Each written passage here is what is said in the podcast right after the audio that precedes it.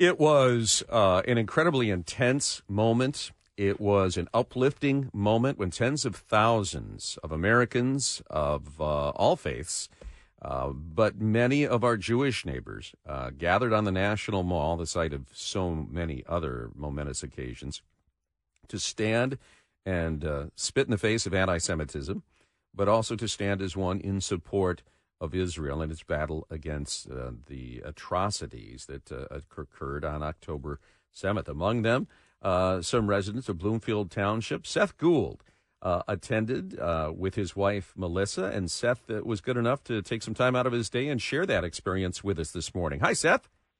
Hey, good morning. Appreciate the call. Yeah, Jewish Federation really put together a an incredible show of support from our Detroit area. Uh, 900 uh, of our neighbors getting uh, aboard jetliners and going to Washington, D.C. What was it that, that compelled you to go that said, you know, this is one that I, I can't miss? I think that since October 7th, we've realized uh, how much Israel means to us. We've also realized that there are a lot of people out there that are surprisingly not supporting Israel's right to self defense.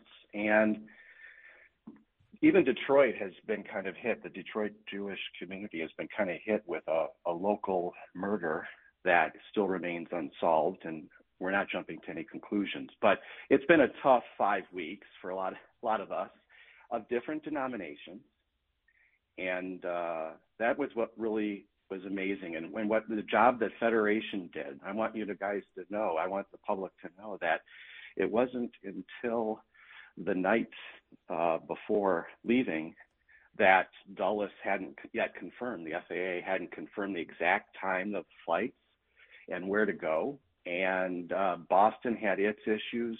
Uh, Toronto, two two planes. I understand from Toronto, we're not able to make it either. But uh, it was it was inspirational, as you said, being there on a beautiful Washington D.C. day.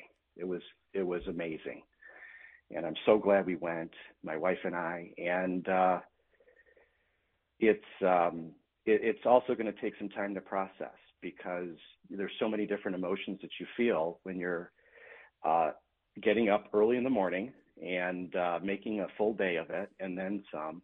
Uh, the it, it's everybody that went, even those on the plane that had some difficulties, and I can't speak to why that happened at all, but they made the best of it, and uh, everybody is very proud of the showing. Three hundred thousand approximately there.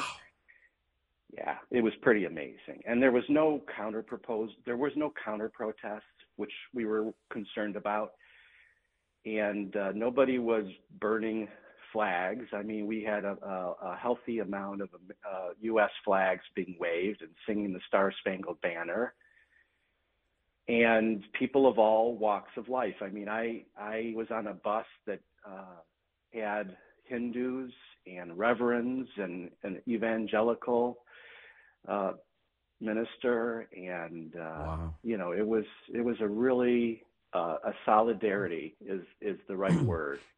Seth, for those who uh, did not get to go because they were stranded uh, at the airport, you talked. Did you talk to any of them, and what, what were they feeling at the time? Yeah, I, you know, it was it was more about the logistics. It was about um, are they going to be able to get there or not? And uh, I spoke to one friend of mine, someone that I actually talked into coming so I, you know, I'm I'm heartbroken that uh, because of whatever happened with those buses, she wasn't able to go. But she's she still sent me a text yesterday, and they got back a little earlier than we all did, mm-hmm. uh, that said it was a win for Israel and for the United States. So they were magnanimous about it. We should point out there's speculation that bus drivers uh, deliberately called in sick and held a sick out because they didn't want to transport the participants to the rally. We're still waiting for some more confirmation on that and a statement from the company uh, that was contracted to provide the transportation from Dulles to the mall. Seth, I'm I'm told that one of the family members of the hostages spoke and said the world doesn't need to take sides and support only Israeli civilians or Palestinian civilians. it feels like to care about one means you diminish the other, but that's not the case.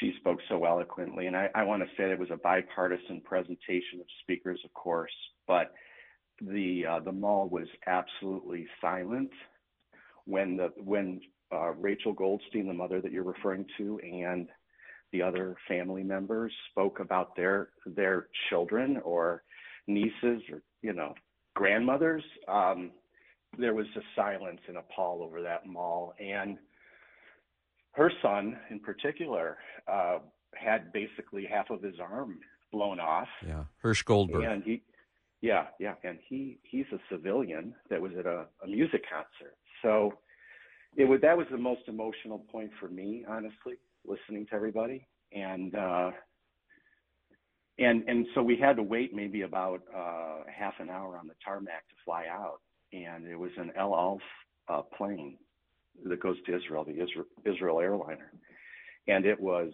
Rachel Goldstein and those other family members going back to Israel and to do the advocacy that they are doing. They're flying all over the place trying to get these hostages uh, released. And and there, one other thing I'll say is that there was a magnanimous uh, belief among all these people of different political persuasions that were all the commonality was that uh, they believe in the right of Israel to exist and um, they're not calling for an unconditional ceasefire at this point in time in the conflict. So, uh, but otherwise, you know, people are all, you know, have different beliefs about Israel and the government there. Um, but that's the common denominator for the people that were all right. there, and we and we bonded. You know, people sitting in a, we were in a party bus that had like um, Technicolor, you know, orange and green and reds that were cycling on and off, and we were we we spent some time in there together, and we all talked, and and a lot of the talking was where did how do you what happens the day after this conflict is over, or is it ever over? And uh, there were some really meaningful and heartfelt and even different viewpoints expressed on that bus. But that's what we're thinking about the Detroit Jewish community is just thinking about getting this war over as quickly as possible with the least amount of innocents lost, including Palestinians in Gaza, uh, and the release of those hostages. Yeah, no question. And and uh, NBC Nightly News, for those of you who want to check it out online, had a sit down with 12 family members of those American hostages that are still there. And as we've been saying, uh, Seth, the, the, the, words free Abigail, this little three year old girl that's still in their uh, clutches, that needs to be on everybody's lips. Thank you for sharing uh, what I, am sure was a deeply personal experience, Seth. We appreciate it. My pleasure. Thank you.